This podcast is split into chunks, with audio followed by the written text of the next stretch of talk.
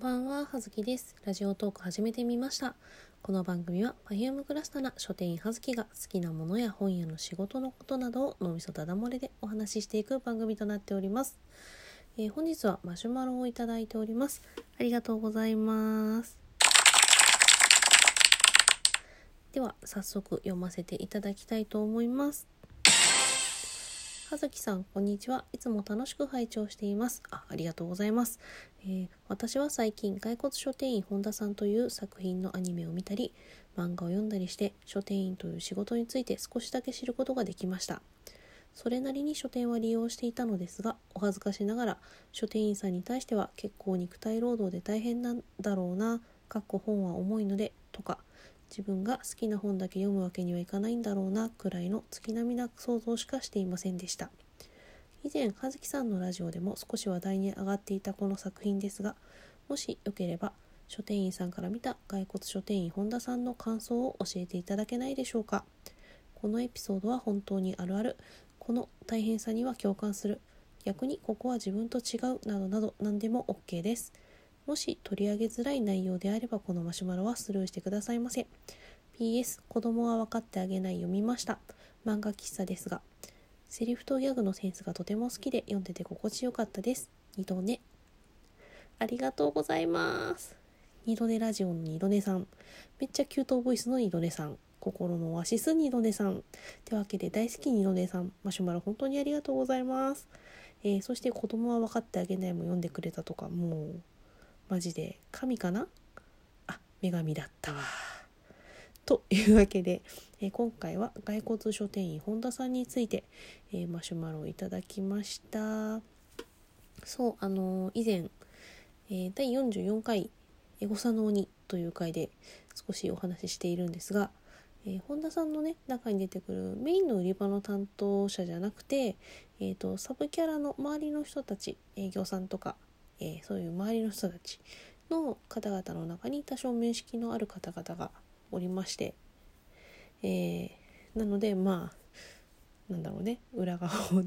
若干チラ見させてもらったよみたいなお話なんですが、えー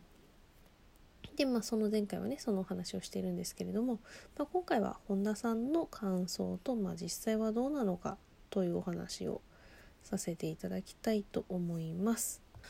うんとまずね、えっと、本田さんをはじめ、えー本屋さんものって実は結構あるんですね。いくつか、えー書店員のバイブル的漫画といえば、まあ、久世番子先生の「暴れん坊本屋さん」っていうのがねあのー 古式ゆかしいタイプの本屋さんのね、あのーリアルをコミックしたものとなっておりまして、まあ、あの書店員的なバイブル漫画といえば「あのアバボン」っていうね感じで結構、うん、書店員の中では結構好きな人が多いかな。まあそう結構上目な年代の人でって話ですけど。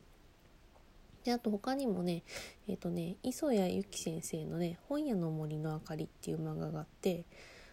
それはねなんか結構本屋本屋さんに勤めている人たちのまあなんだろう人間模様とかいろいろ人間ドラマのお話なんだけどまあね基本はあの少女漫画というかあれなので恋愛ものっぽい感じでもあったりするんだけどまあ結構ねうんモチベーションにつながるようなこうねフェアの話とかそういうね仕事の話もあったりして私は読んでおりました。あとまあモチベーションといえばあの青野圭先生のあの小説の「あの書店ガール」あのドラマ化したりもしましたよね。AKB のあの方で。まゆゆさん、まあ、ドラマは私見てないんですけど、まあね、その書店ガールなんかもねあの本屋のお仕事について。あれはあの青野先生がかなりあの綿密にあの各書店とかにあのなんだろう取材に行っておりまして。ちゃんとねあのいろいろお調べになってお書きになられている。ものを、えーベースにしたあの小説なんですけれどもあれもね本当うんすごいいろいろ考えさせられたりとかあと、うん、仕事のモチベーションにつながるお話になっております。まあまあそんなわけで今回は本田さんの話なんですけどまあねそうねコミックをお読みの方はお分かりかなと思うんですがあの一巻とかにはねあの書店の仕事の流れやあと書籍本ね普通の本と雑誌あとねムックっていうね3種類が基本的にあるんですね。まあねそういう種類の違いなんかもねなんとなく書かれてたりするんですけど、まあのちなみにあの本田さんがお勤めだった書店はあの泣く子も黙る某大都会の大型書店、えー、しかもコミックがね売り場がね別館になってるあそこのお店のお話なのであの お分かりの方はお分かりかもしれません。がまあねあの規模がねだいぶ違うしあのグローバルで特殊と言いますか。あんなねあの日々あの諸外国の方々とね会いたりすることはね普通の町の本屋さんはまあその地域性によると思うんだけど、まあ、そうそうないしあとまあ問い合わせもねあそこはコミック売り場が別別館にあるから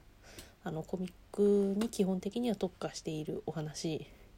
がまあメインで書かれているので、まあね、一般的なあの総合的な書店の売り場ではねないあのなんていうのめくるめくスパイシーな体験の日々がね描かれておりますがまあそうですね。あの、まあ、あとあれはねあの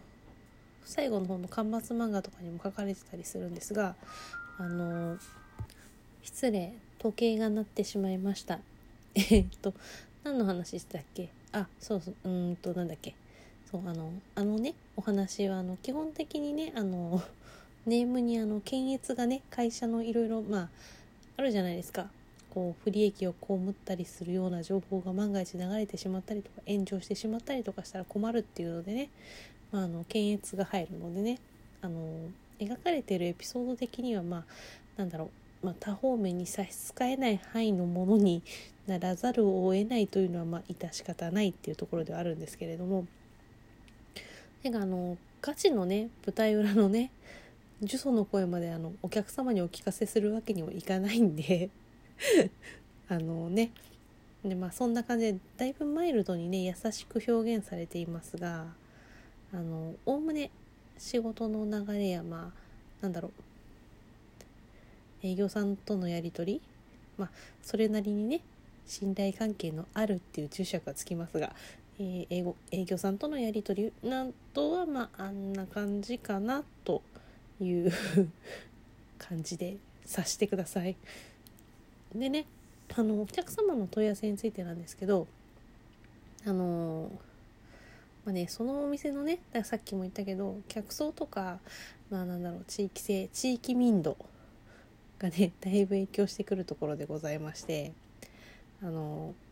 まあ、実はね意外と多いねタイプのお問い合わせのパターンとしてはあのテレビとか新聞ラジオで見たんだけど聞いたんだけどから始まる 問い合わせでタイトルは覚えていない。著者も覚えていない。出版社もちろん覚えていない。けどまあなんかダイエットかなんかについて書かれてた1000円くらいの本なの。みたいな問い合わせがねまあね結構ね来る。意外と。あとなもう何だったら何の本だかもよくわからないっていうね問い合わせが来て「えじゃあなんで欲しいの?」みたいなね。そういうのが問い合わせがあったりとか。あと3ヶ月前ぐらいにお店のここら辺で見たんだけどなんか黄色い表紙でとかねそういうねふわっとした問い合わせがね。まあね体感ですけど、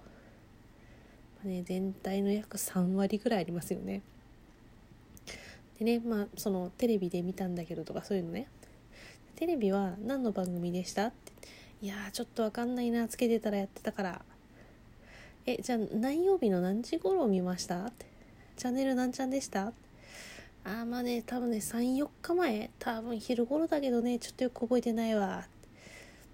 えっ、ー、とじゃあじゃあ誰が出てましたかねなんか誰が出てる番組でしたっけえー、誰だっけなー？みたいなねもう何一つわかんないとはね。あと新聞とかも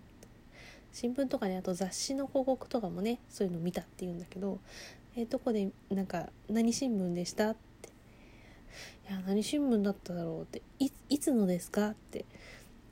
えっ、ー、とね金曜日か土曜日か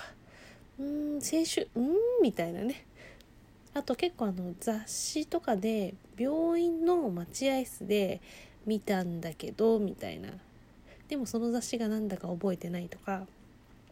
あとあの病院とかの待合室あの美容院とか美容院とかね待合室とかに置かれてたりとかそういうところのって最新号があるとは限らないじゃないですか。なので3号ぐらい前の週刊誌を読んでそこに載ってたんだけどって言ってもうね3号前の週刊誌はお店にないわけよ。ねそういうねところからじゃあテレビ誰が出てたかなっていうその出演者から調べて逆算してね検索かけていったりとかねそうやって調べていくわけなんであの うん探偵になれるよ。うん。あの早く電脳化してくんねえかな。ってずっと思ってます。まあまあそんなわけで。ではではまた次回お会いできたら嬉しいです。葉月でした。失礼します。ツイッターでハッシュタグの、えーと、書店員本日のお問い合わせで検索してみるとあの書店員の生の検索の声が聞けますよ。ではでは。